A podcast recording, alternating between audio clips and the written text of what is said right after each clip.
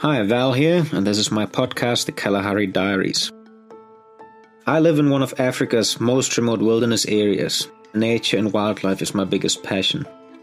I hand raised Sirga the lioness and walked the Kalahari to join her on her hunts. My work is in tourism and nature conservation. For fun, but also for wildlife monitoring, I fly anything that gets me into the air. I live in an old caravan. The next supermarket is a two and a half hour drive away on sandy and bumpy roads there is no cell reception anywhere nearby, and the only comms is an extremely slow, extremely expensive satellite internet connection. I am Valentin Grüner, and this is my podcast, The Kalahari Diaries. If any of you are interested in supporting us further and becoming part of this journey, we have recently started a Patreon page where you can support us financially by signing up for a monthly donation of your choosing. You can get access to exclusive footage and updates, everything behind the scenes, what's going on here. We're trying to keep that page very informative and entertaining for everybody who just wants to feel a little bit like they share the life that we have here and at the same time become part of hopefully what will become a bit of a success in conservation in this area. You can find the link to this page under patreon.com slash Sirga, and it'll also be underneath the podcast in the description. Thanks very much for listening. Okay, here we go again with the Kalahari Diaries, and this is episode number four of our podcast. Over the last 60 to 70 years, Africa has lost about 90% of its wild lion population. And that's a fact that's fairly widely portrayed in the worldwide media, on, on television, and the newspapers and things like that. So it's not unknown, and especially people that are here maybe because they love African wildlife and lions and stuff like that, probably know about this fact. I think what many people don't know is the reason why, and that is something I'd like to discuss in this episode of the podcast. When I first moved to Africa, my idea was to save lions no matter what. And I always had this picture in mind that, you know, we'd be traveling around with helicopters and vets on board and be saving lions before they get shot in a farm and that we'd all bring them into a big facility where we can take care of them. And from there, we're going to get them ready. If they're injured, we'll look after them. If they're orphaned, we'll look after them. And all of these animals need to be released back into the wild. And I was convinced that we can make this work, that the story will work, that we'll get the funding and that we can, we can do this big thing of, of saving all of these animals to make things better and to create more lions in Africa and to stop them from be- being lost forever. And none of my intention has changed at all. I love lions and I want to protect them and I want to do the best for them. But if I think back of this idea initially, I have to unfortunately admit today that it makes absolutely no sense. Now, today is 12 years later. I have been here for a while and I have, although I never actually took a, a proper degree in any conservation stuff, I believe I have 12 years of experience in this field working in the bush, working with lions, and I have a very keen interest in nature conservation and scientific sort of subjects around it. So I don't think I've read an actual novel or anything for the last 12 years, but I've read a hell of a lot of scientific articles, papers, anything that is somehow publicly available that I could find on the internet that was given to me by many friends. I've worked together with a lot of researchers in this region. And I've developed a certain understanding of the Kalahari ecosystem. And that is something I would like to share today. And I hope that we come out sort of at a point where everyone can understand what happened in the Kalahari, why it happened, and, you know, maybe understand my approach to what can be done about it. But I'm also keen to hear your ideas. Maybe people come up with amazing stuff that I haven't thought of because if we would know what could be done about it, obviously we wouldn't have this scenario that we're looking at today. Before we go anywhere else with this, it's very important that everybody has a bit of a simple understanding of how a ecosystem actually works.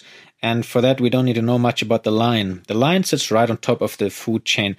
And if we imagine that food pyramid, we have that very, very wide bottom, which definitely doesn't have a lion in it. It's got all kinds of things in it vegetation, grasses, rocks, surrounding that we'd have a certain climate, rainfall, all of these things which create a basis that can then grow this vegetation. Now that vegetation starts feeding all kinds of small things. We have birds that are all over in between different species.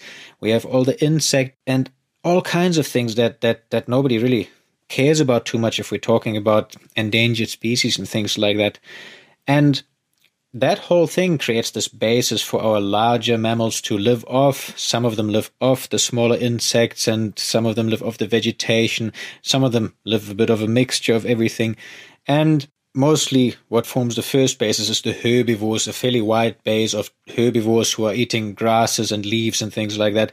On top of that, we have then our carnivores. That's where our lion population and wolves and bears and all kinds of things fit in. And some of them, like the bear, are actually a quite a bit of a mixed feeder. They'll eat all kinds of stuff. And on top of that, we'll have our scavengers and vultures and things like that. And that whole system needs to work.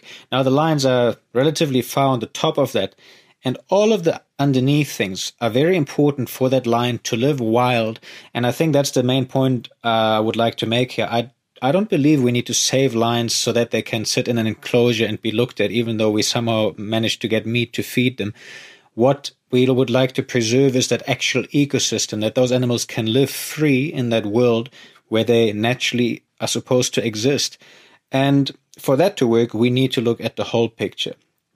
Now, in future episodes, we'll talk a lot more about certain details of this food pyramid, about vegetation. Quite interesting stuff, actually, but this one would get way too long if we go into too much detail. But one thing that needs to be very clear is this idea of a certain area Let's say Botswana. Now, some of Botswana's space is already occupied with cities, villages, people, all kinds of things. And generally, where we settle, we don't exactly live with the wildlife right next door to us. We create a scenario where that wildlife doesn't exist and we use the surrounding areas for agricultural purposes, mining, and all kinds of things. Now, then we have our wildlife areas. Botswana has some of the largest wildlife areas left on our earth today. And most of that is part of the Kalahari with the Okavango Delta right in the north of the country. It's important that we understand there is a limited amount of space.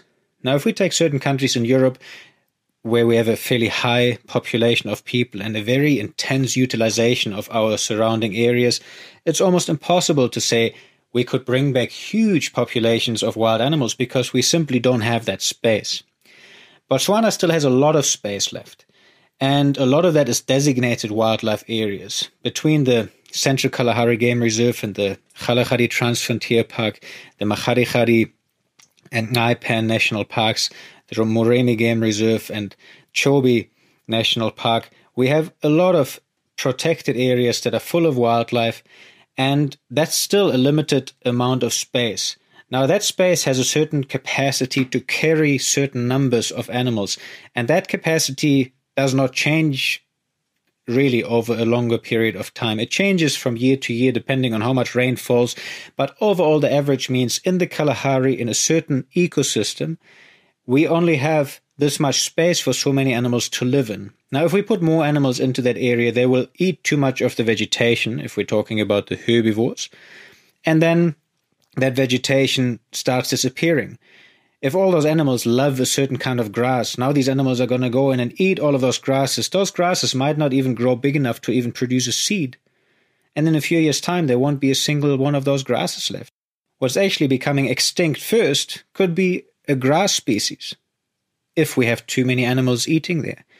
Now, if the grass species disappears and certain animals might be dependent on eating those kind of grasses, obviously those animals will start dying. Now, after that, our predators will start to disappear because now there's less food for them and we can have less predators that fit into this area. So it's important that we keep the right balance. Now, if we don't have the right balance, those grasses might grow way too much. They become so thick, then they fall over. They're kind of dead because they don't live again the next year. Some grasses do. They are perennial and annual grasses, but we'll, like I said, go into that in more detail in future episodes of the podcast. But the bottom line is imagine all these grasses growing and nothing utilizes them. Imagine that in your own garden at home. Imagine you never cut the lawn. That grass falls over and it will cover the ground.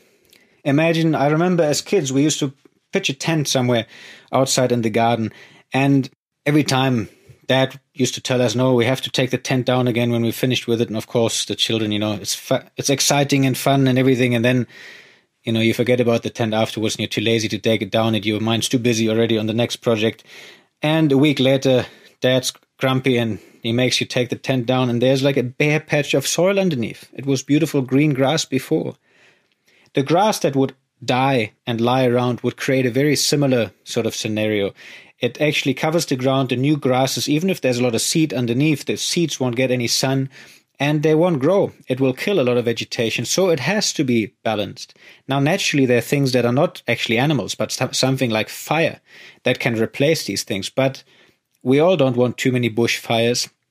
And there needs to be a balance. In certain ecosystems, fires are something that's very important and good for the ecosystem, but not too much. The same way we want, we want not too much grazing or not too little grazing from our herbivores. And the same way, we want not too many predators predating on these herbivores because they can affect, you know, the bottom of the food chain with that. So that whole balance needs to be understood. And what's important to understand is that a certain size area can only sustainably be home to a certain amount of wild animals. The more that we increase into habitat that's there for wildlife, the less of that space will be there, the less of these animals will be there. At the same time, we have many areas like the Kalahari here in Botswana as a perfect example where we have a lot of space. And today we're actually sitting with a problem where that space still exists, but a lot of the animals have disappeared. And that's something that we should look into a little bit more detailed. To understand the whole ecosystem of the Kalahari and the animal numbers that it could carry, we need to understand that the Kalahari is a semi desert ecosystem. It's classified a desert because it does not have any permanent surface water. Other than that, the Kalahari is actually an area that is fairly full of vegetation. It's not just a big sandpit, it actually has a relatively dense grass cover, lots of shrubs, lots of trees.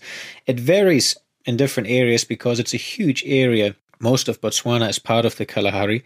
But overall, it's a very, very fertile ecosystem with enough rainfall to grow a lot of vegetation. Now, from what we just said before, that means there's a lot of food available for many, many herbivores. That means there's a lot of space available for many, many predators to exist. The thing is, though, that what we said before, not having permanent surface water for many animals would mean, although there's a lot of food around, you can't stay there if there's nothing to drink. I think we all understand that. We all need to drink water. The same story goes for most animals. We have some species that are very adapted to living in the desert that don't actually need to drink actual water. Doesn't mean they don't get water, but most animals, and specifically the ones that make up large numbers, usually need to drink fairly regularly. And that is something that the Kalahari, in a way, used to provide. If we're looking at the north of Botswana, the Okavango Delta, the world's largest inland delta, it actually fills from areas that are not in Botswana. It fills north of us in Angola, where some areas receive a hell of a lot more rainfall than we do. And those areas, the water starts running down the mountains and the slopes, it fills up rivers, and those rivers fill up during the rainy season, which happens at the same time as our rainy season from about November, December, for about six months, it can rain. Now, we might only receive in our area 200, 250 millimeters, some years even only 100 millimeters of rain. Areas north of us can receive many, many times that amount of rain, and that is where the water for the Okavango Delta comes from. Even though the region there in the north of Botswana only receives 600 millimeters, 700 millimeters in a good year, actually, they don't get enough rain to fill up something like the Okavango Delta. And there's something extremely unique that happens in this ecosystem, and that is so important to understand so that we can later on understand what, what really happened here in the recent past. So, when that water from Angola starts coming, it takes a hell of a long time until it arrives in Botswana because it first has to fill these rivers. These rivers slowly flow, and obviously that starts happening when the rains are starting.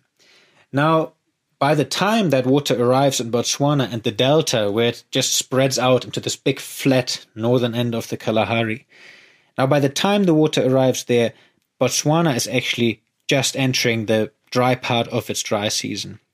That means previously, Botswana hopefully had rain everywhere, all over the country and some pans, sort of like seasonal lake areas, actually fill up all over the Kalahari, little bits and pieces, and it's green, so the vegetation has water in it, and animals have a hell of a paradise that is massive to explore.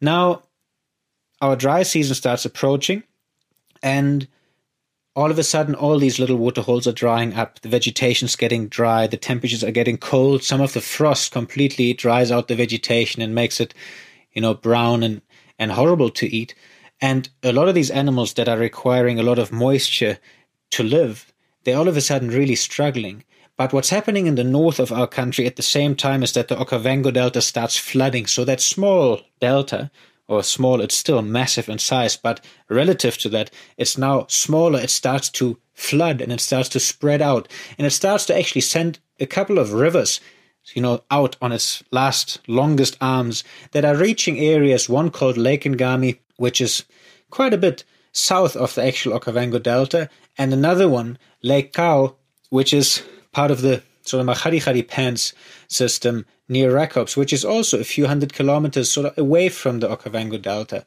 Now, those areas are getting flooded and pumped with water in the dry season. As I'm doing this podcast, that has just happened. Areas that actually dried up for many, many months now, while we had our rainy season, they have just started filling, and beautiful, massive amounts of water are pumping into these spaces. An animal needs to always have water available and food, and that is the big key here to this issue if those animals say, okay, I always want water and food, I'm just going to stay in the Okavango Delta, there are many species that do that. Waterbuck, bushbuck, sable antelope, roan antelope, there are many, many more. They stick around in the Okavango Delta region and they never go anywhere else. That means, though, they are fairly limited in space because if we look at the whole of the Kalahari compared to the Okavango Delta region, the whole of the Kalahari is way, way bigger. On top of that, we need to consider that most of this Okavango Delta is actually underwater, and not all of these animals are hippos. And even a hippo eats outside. It just sits in the water not to get sunburned. It goes outside at night mostly to graze. So those animals need food, and there are a lot of big animals like the hippos, like the elephants. Then there are the bushbuck and the sable antelope and the roan antelope and the Sitatunga antelope and all kinds of things that are now competing for all the vegetation that is there nearby the water. And that is hard competition. If we would now imagine something like a migration of wildebeest who would all of a sudden stand right there, there would be no food left within a few days because hundreds of thousands of animals would come in there. All of the animals that now sit there would basically have to die, even though they can drink water, but the vegetation would disappear. And maybe that doesn't happen in one year, but it would happen slowly. And in bad years, those things do happen. Bad droughts kill a lot of animals, scavengers and stuff do better then. But that's an up and down that naturally happens.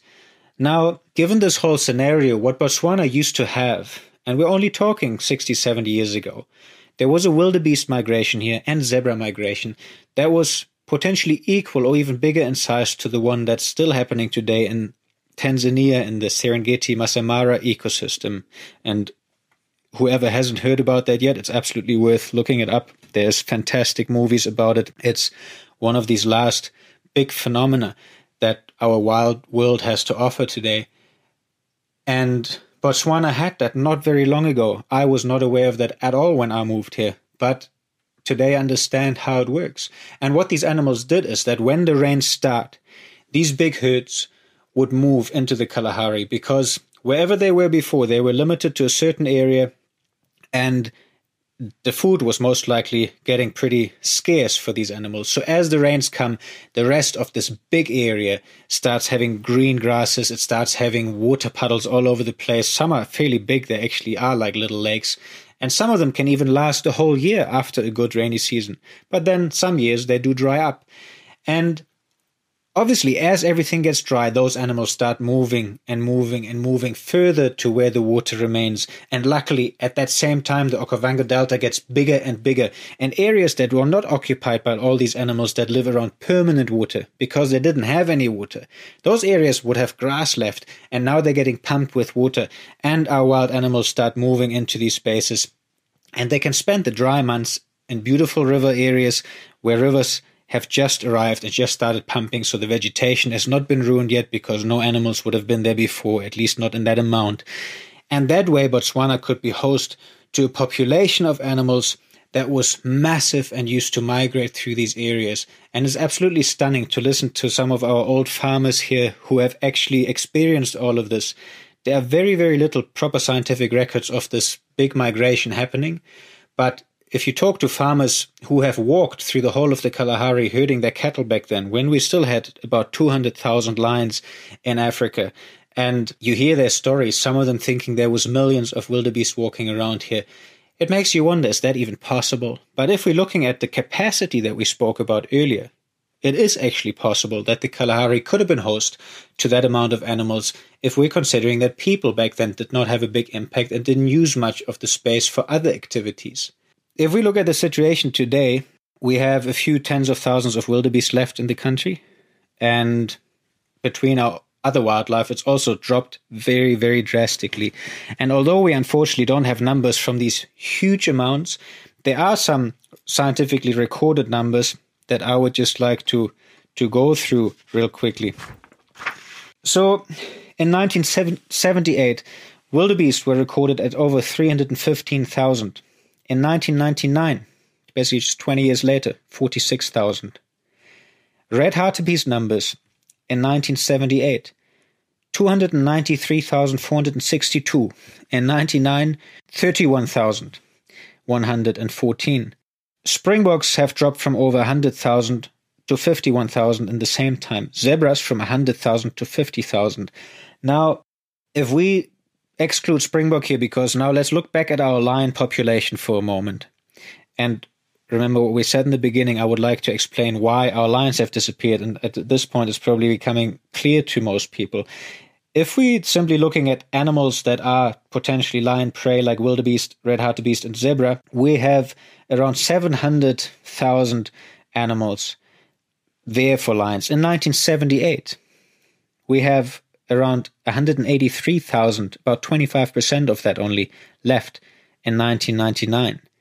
So we can assume fairly safely that within that region of the Kalahari, which is massive, we're talking about the size of several countries in Europe, we lost roughly 75% of the food for our lions, which means we would have lost roughly 75% of the lion population sitting in that area. At the same time, we need to remember that cattle started being raised all over the place, that those hungry lions who didn't find enough food anymore would most likely then end up in farms. And here we are looking at the human predator conflict that is so often mentioned but often misunderstood. Now, those lions don't exactly have anywhere else to go. Now, the cattle are being raised for other purposes, and we'll get back into that in just a moment. But we don't want the lion eating all the cattle. Whoever is raising those cattle otherwise doesn't have a livelihood, their family wouldn't live, and so on. So the lions get shot. And yes, we could go save that lion from being shot, but that does not mean it makes sense to put him back into the Kalahari. And we're only looking at a 20 year time period. Now, let's quickly look a little bit of why did that happen because, you know, it, it's a very drastic decline over a short amount of time. And if we're thinking about the stories from another 20 years before that, when there was maybe many times that amount of animals still migrating through these areas, it makes us wonder what, what actually happened.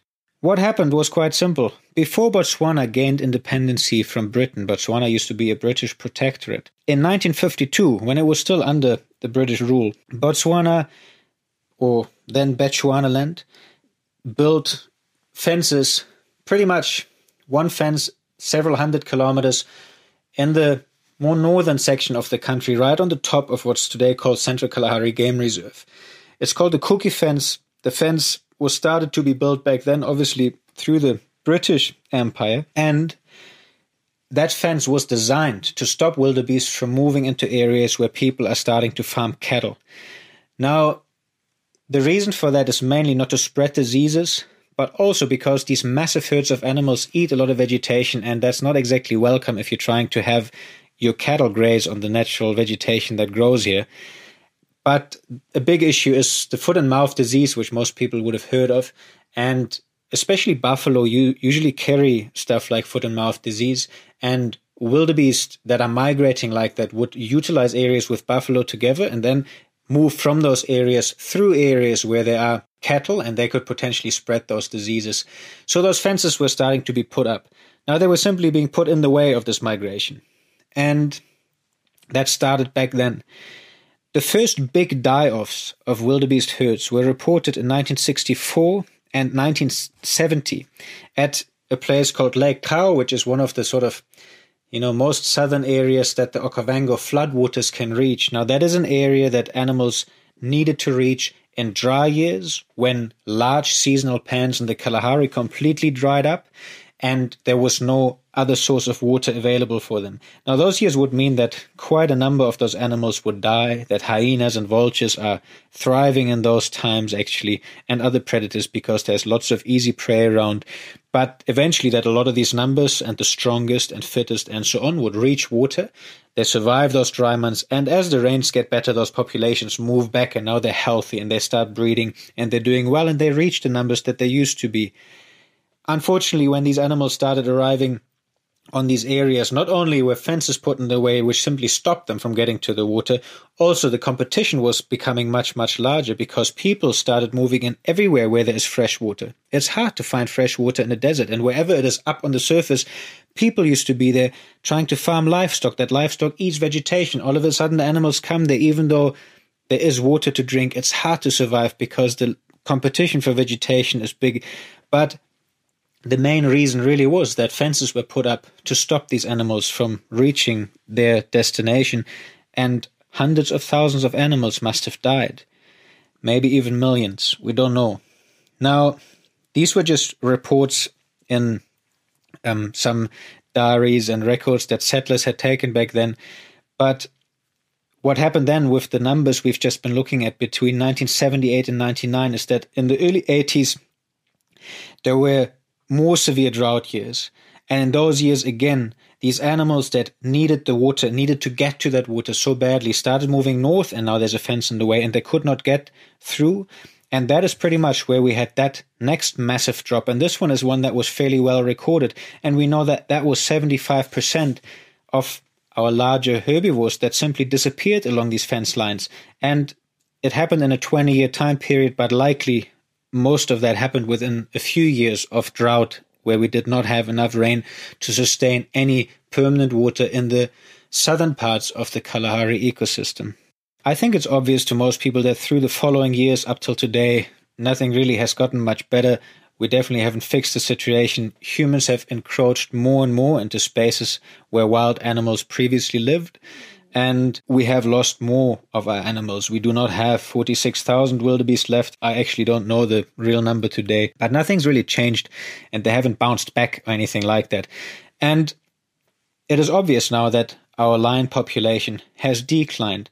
I think it's also very obvious to assume that we have potentially lost more than 90% of these wild herbivores, which also means there may have been actually more lions than we assume we're sort of assuming about 20,000 left in Africa today from about 200,000 60 70 years back.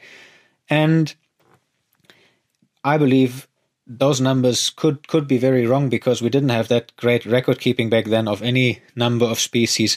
And what we should maybe consider is that today Botswana has around 3 million cattle that they're farming in in this country and another 3 million between the goats, donkeys, and, and sheep and stuff like that. So 6 million livestock that are being farmed in this country. And we are not even using close to the space that's actually available as in vegetation. Now, obviously, we can only farm that livestock where we either have permanent surface water or where we can drill a hole into the ground and we can access fresh groundwater. Many areas of the Kalahari do not have fresh groundwater, which means that's places where people have not farmed yet. And also, those are places, many of them, that are now designated wildlife areas. They are huge. Central Kalahari Game Reserve alone is larger than Denmark, for example.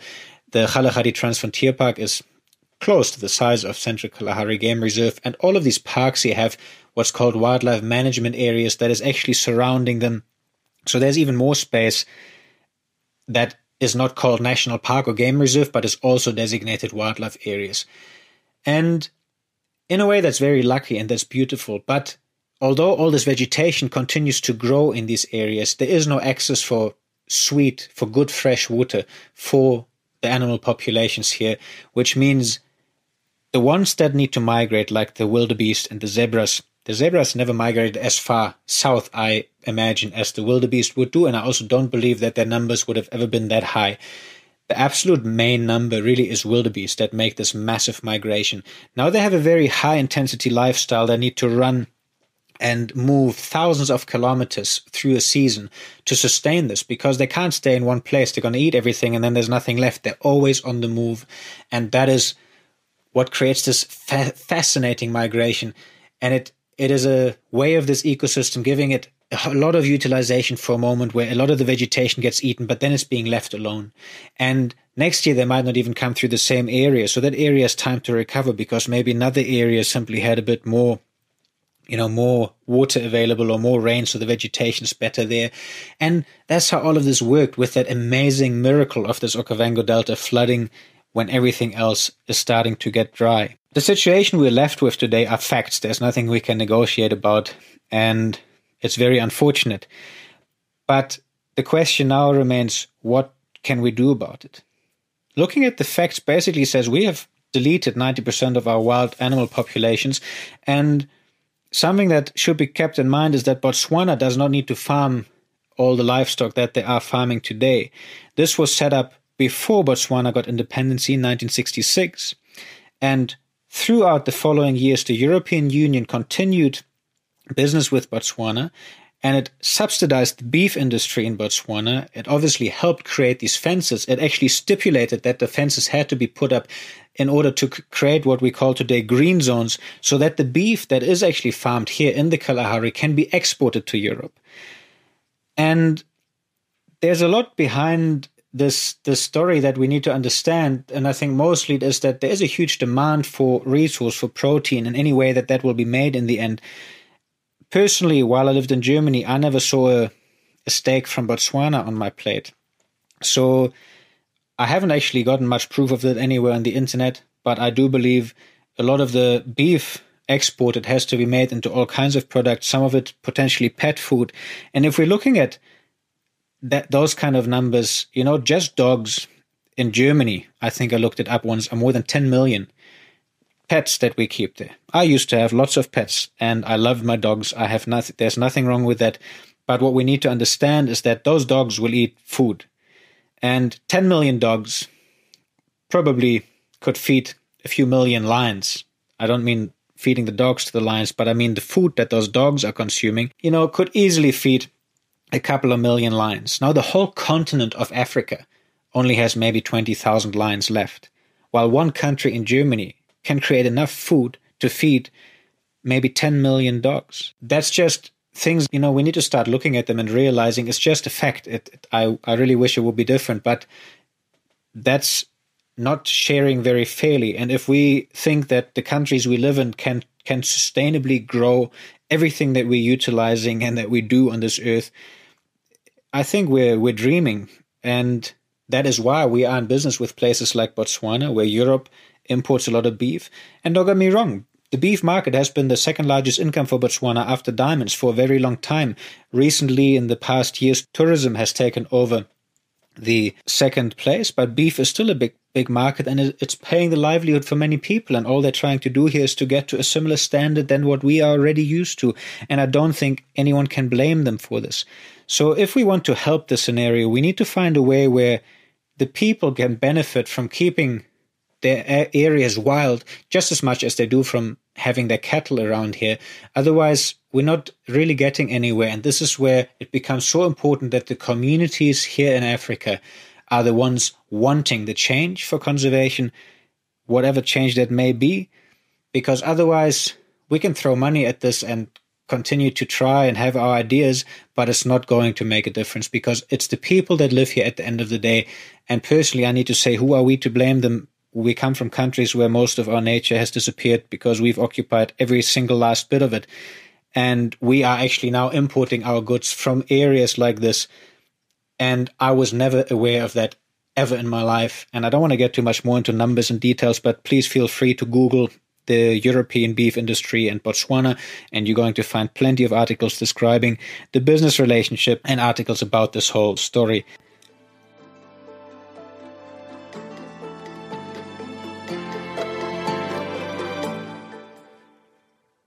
Yeah, I think after hearing these facts and looking at this past, it's definitely not surprising that we have lost 90% of Africa's lion populations in this time span that we've been talking about. And I think on top of everything, we still need to remember Botswana today is still regarded one of Africa's absolute hotspots for wildlife. And what I'm trying to say by that is we should maybe not even try to imagine what happened in most other countries in Africa or worldwide to our wildlife populations. And you know, aside from the fences and everything else, there are many other factors like roads, which sort of form a natural boundary for animals, not just because there's noise, uh, unknown terrain, and all kinds of stuff, but also because roads mean access. If you put a tar road into a certain area, it means people can get there a hell of a lot easier than they ever have before in history, which also means they're going to settle down anywhere near the road because there's easy access now and they can use a little bit of land, farm cattle or goats or sheep, and they have access to a truck that comes past that can pick up the animals. They have buses that go to town regularly. So, at the sides of our tar roads, we have a growing farming community, people that settle down, which basically makes any tar road a very wide barrier that, that starts existing for wildlife and all kinds of factors, poaching and so on, becomes an issue in these areas, which similar to a fence, cuts these areas into pieces, and that is not good. Our wildebeest have disappeared in these huge numbers because access to permanent surface water was taken away from them. A lot of the Kalahari species also have a migration, but that migration is very different. Species, for example, like gemsbok or springbok, they do not depend on permanent surface water, but they depend on water in a certain way.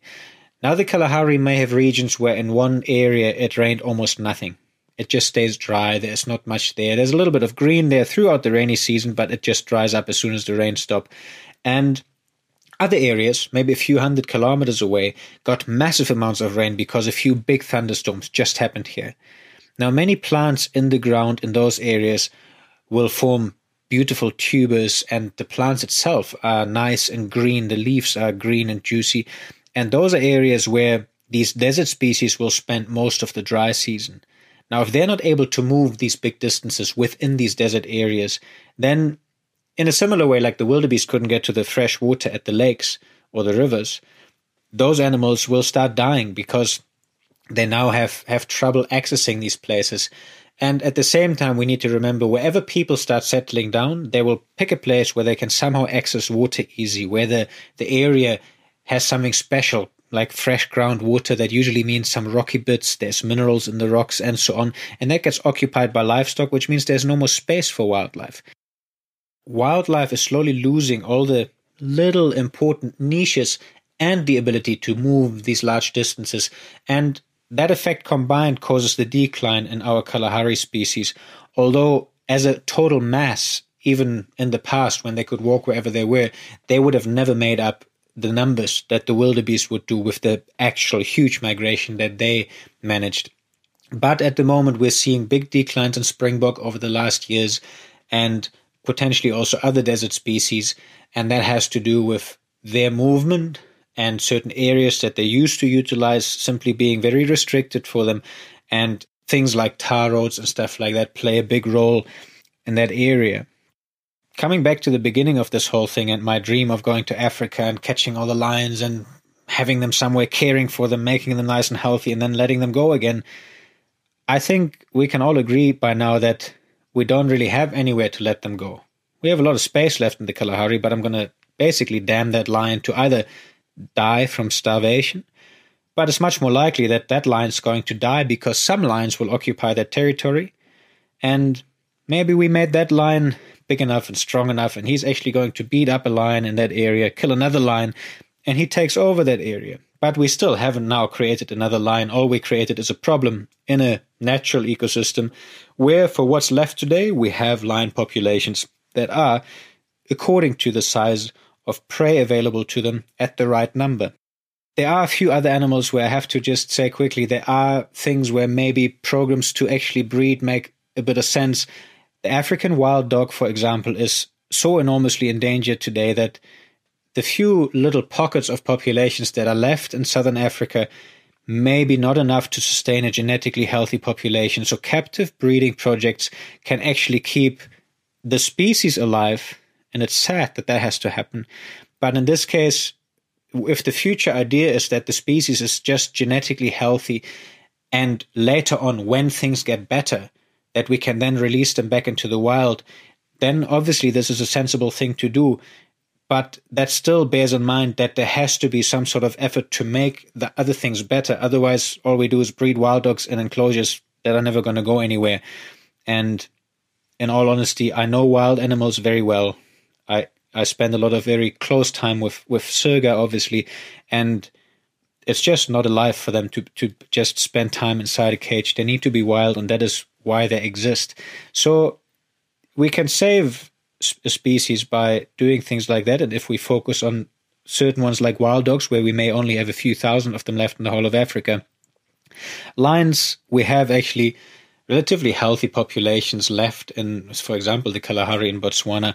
And we don't really have to introduce other genes here to keep them healthy, but we need to somehow try and find out how can we fix this whole problem with their food disappearing. Uh, yeah, I think the question is first of all, why should we do this? Why should we help wildlife? It might sound like a stupid question, but I think the emotional argument here is fairly obvious. We love lions. We just want them to be free. We love wildlife in Africa. We want to come on a safari and look at all of this and take our photographs. And it's just so beautiful. And we don't want to live in a world without them. And I do not want to live in a world without lions. I do not want to live in a world without many things. And mostly, I'm talking about nature. I also do not want to live in a world without the technology we have today. And I do believe there are ways of achieving the right thing, but not everybody just loves animals, and we have to find other arguments specifically to convince the people who are not willing to already do something about our nature and about their lifestyle, essentially, which is why we are losing nature. But there are very, very valid arguments for our wildlife, and I just want to quickly sort of get into that subject because it's important that we can explain to somebody else why we need this. Now, what an ecosystem actually does, pretty much no matter where that is, is that it takes carbon and it stores it. So the carbon dioxide that humans are releasing can be absorbed specifically by woody vegetation and somehow be stored back into our earth. And that is some part of a natural cycle that's happening. Now, human activity on this planet has increased this natural cycle drastically while we are decreasing all the areas that can potentially store this harmful toxic waste that we are emitting the whole time. So that's creating a very bad, exponentially growing problem, which we are sitting in today. And that's where the whole climate change thing starts. Now, that's a hell of a lot more complicated than that, but it's just to give the basic idea. Now, this ecosystem, like the Kalahari and what it used to be, it works perfectly well like this, and it is such a, a stunning, you know, feature with the Okavango Delta and all of these things and these animals roaming around.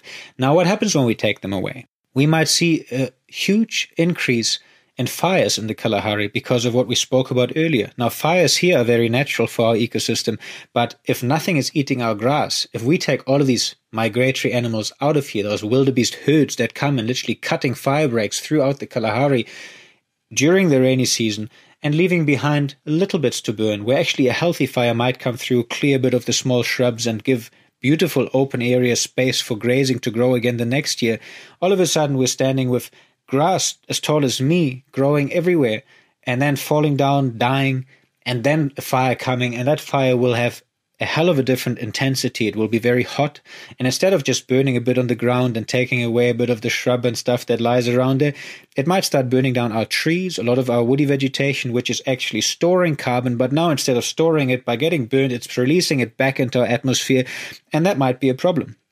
Now, that means the natural ecosystem that we are destroying becomes a problem that we are creating, and it's doing the same thing that a, a, city is doing, full of humans, not in the same way.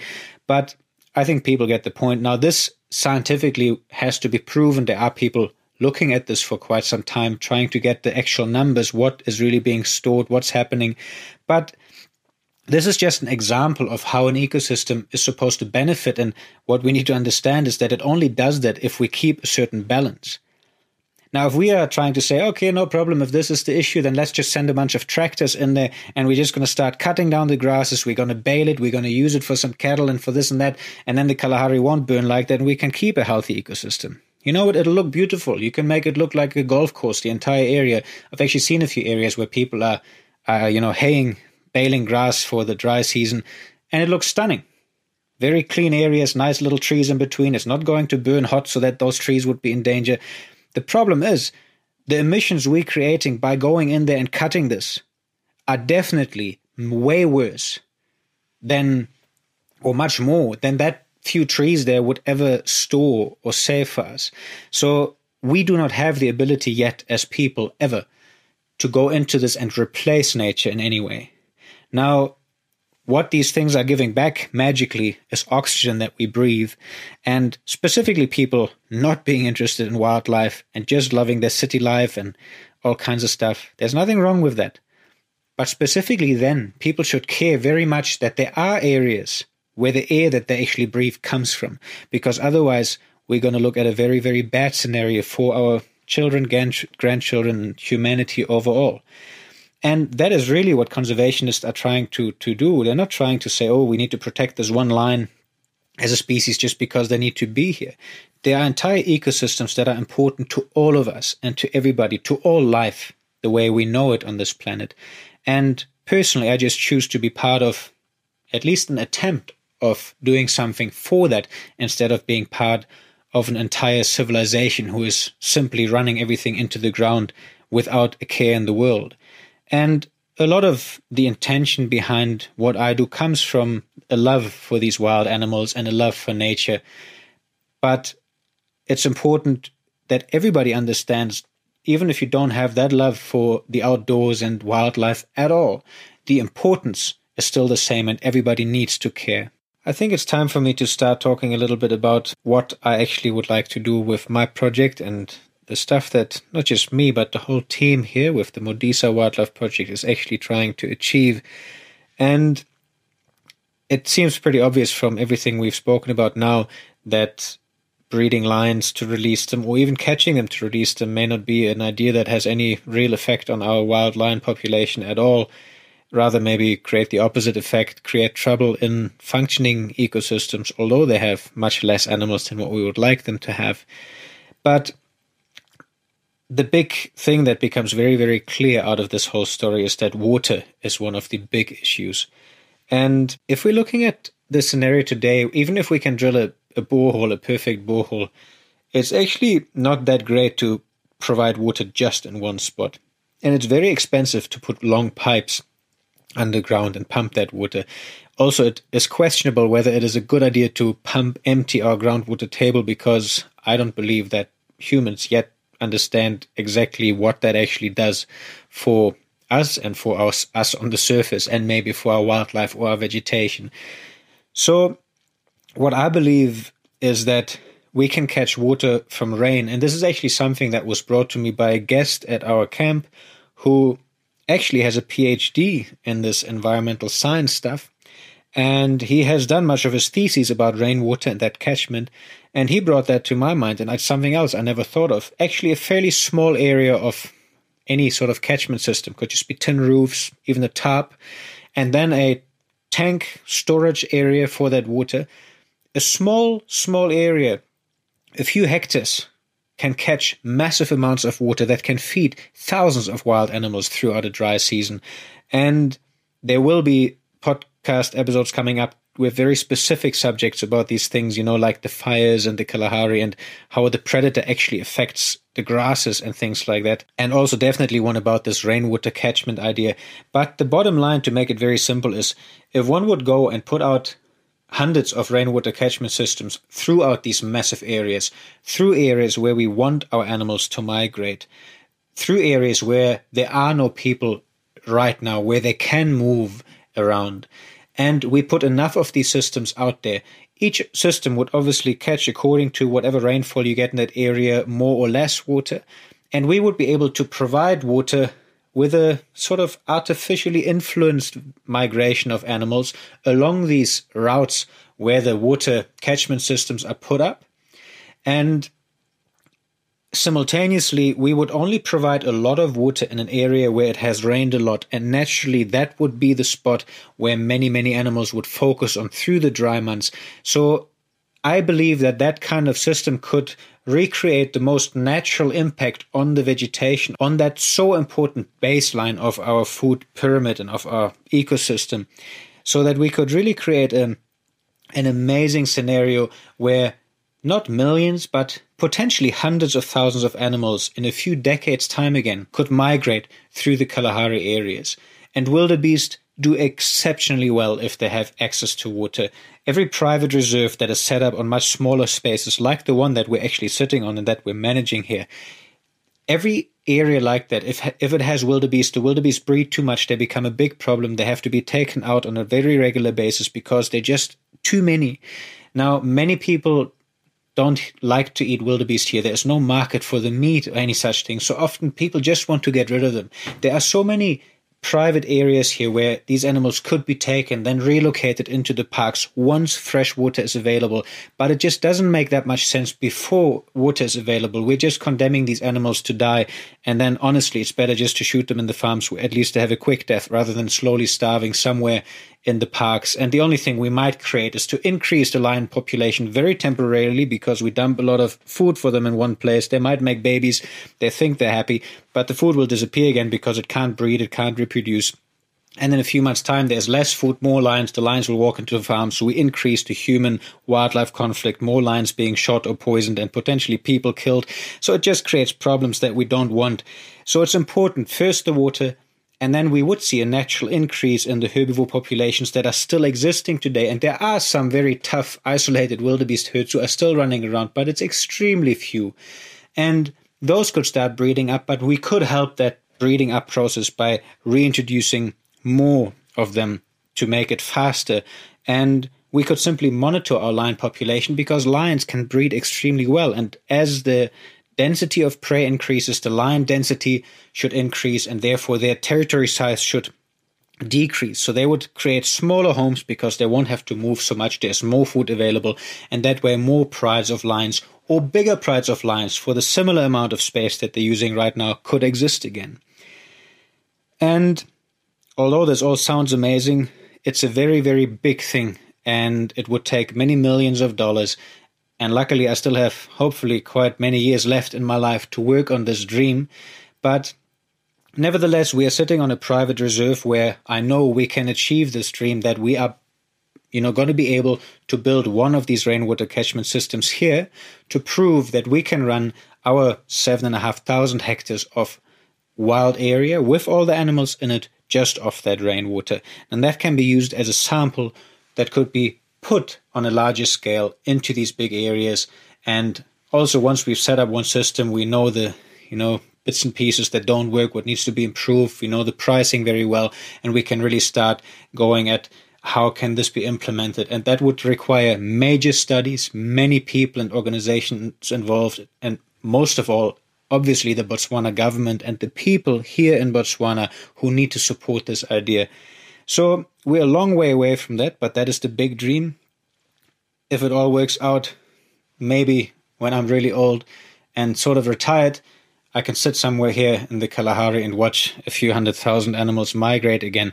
But I'm very well aware of the fact that that's an extremely unlikely um, scenario, since if we look at the last 60, 70 years, pretty much the opposite's happened, and we only have a tiny percentage left of what used to be there.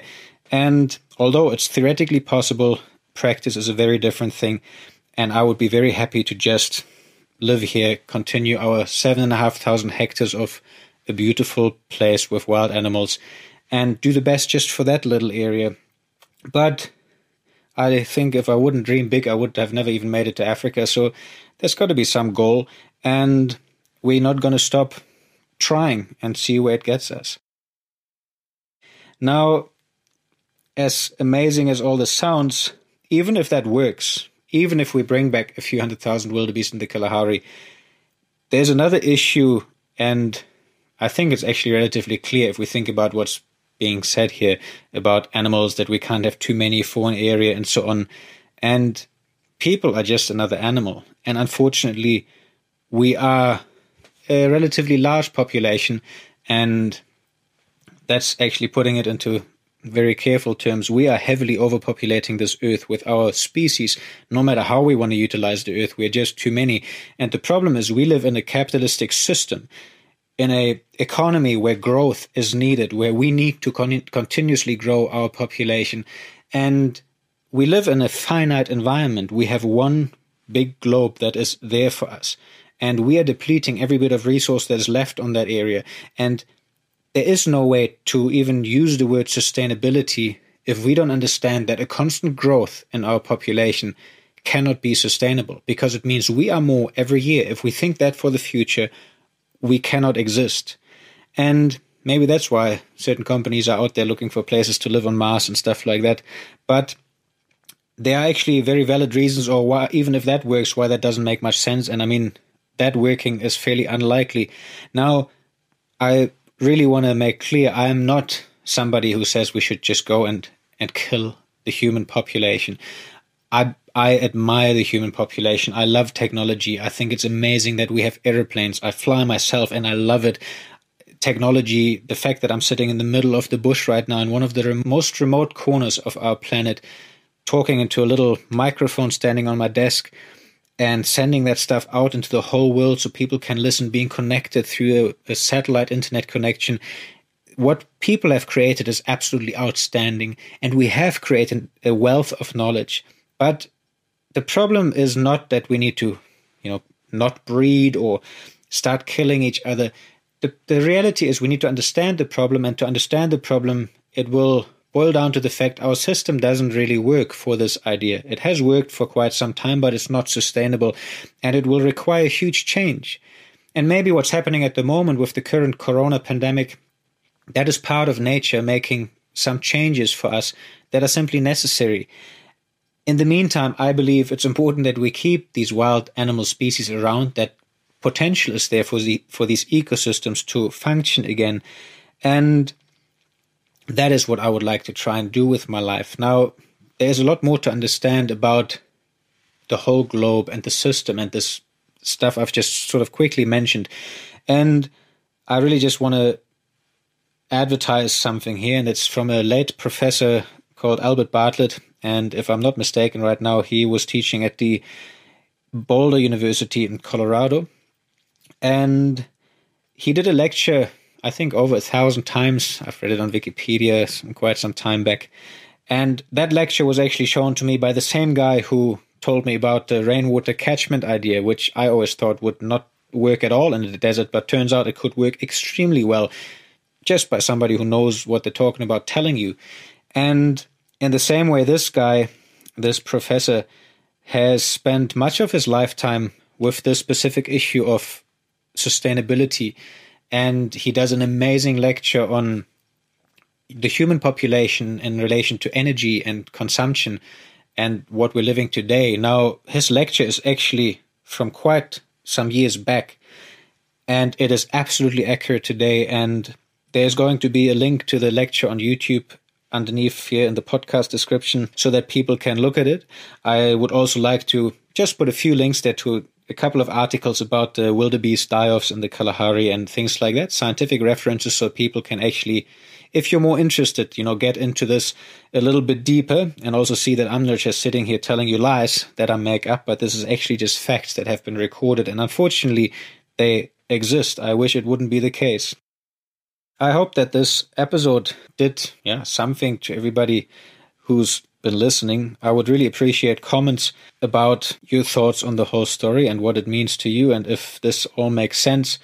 I'm also happy to answer questions and maybe you know include questions and things that are maybe not being understood that I didn't explain well in future episodes. But like I said, a lot of more detailed information about how the actual ecosystem here works very much on the ground what exactly is a predator's role or specifically a lion's role in this ecosystem and what do fires do why can they be good and why can they be bad why can they be called a hot fire and a cold fire? Things like that are going to come in future episodes.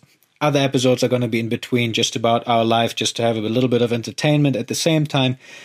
And i think that's it for today. Thanks very much for listening and hope to well see you next time when we're doing our next episode. We're going to do a Corona special. Southern Africa, for the ones of you that don't know, has actually had or has currently some of the strictest lockdowns in the world. And we are oddly impacted by this whole story because we're sitting in the middle of nowhere. We have a lot of space around us. But many things actually do become quite challenging because of what's been going on. And I think it's just the right time to to do a little episode about that, just a quick one. So that's going to follow after this one's been published. And thanks again for being here, and I hope you enjoyed the episode.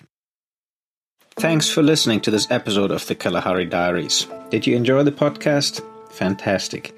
You can help me tremendously by subscribing and rating it on your podcast app. Leave a review and tell friends and family about it if you feel like it. If you want to know more about this story, go ahead and check out the website on sirgathelioness.com or follow me on social media. You'll find me on Instagram and Facebook at Valgruener, that is at V A L G R U E N E R, and at Modisa Wildlife Project, where I'm sharing photos and videos from the Kalahari on a regular basis. I'm Val, and you've been listening to the Kalahari Diaries. Mm. Mm.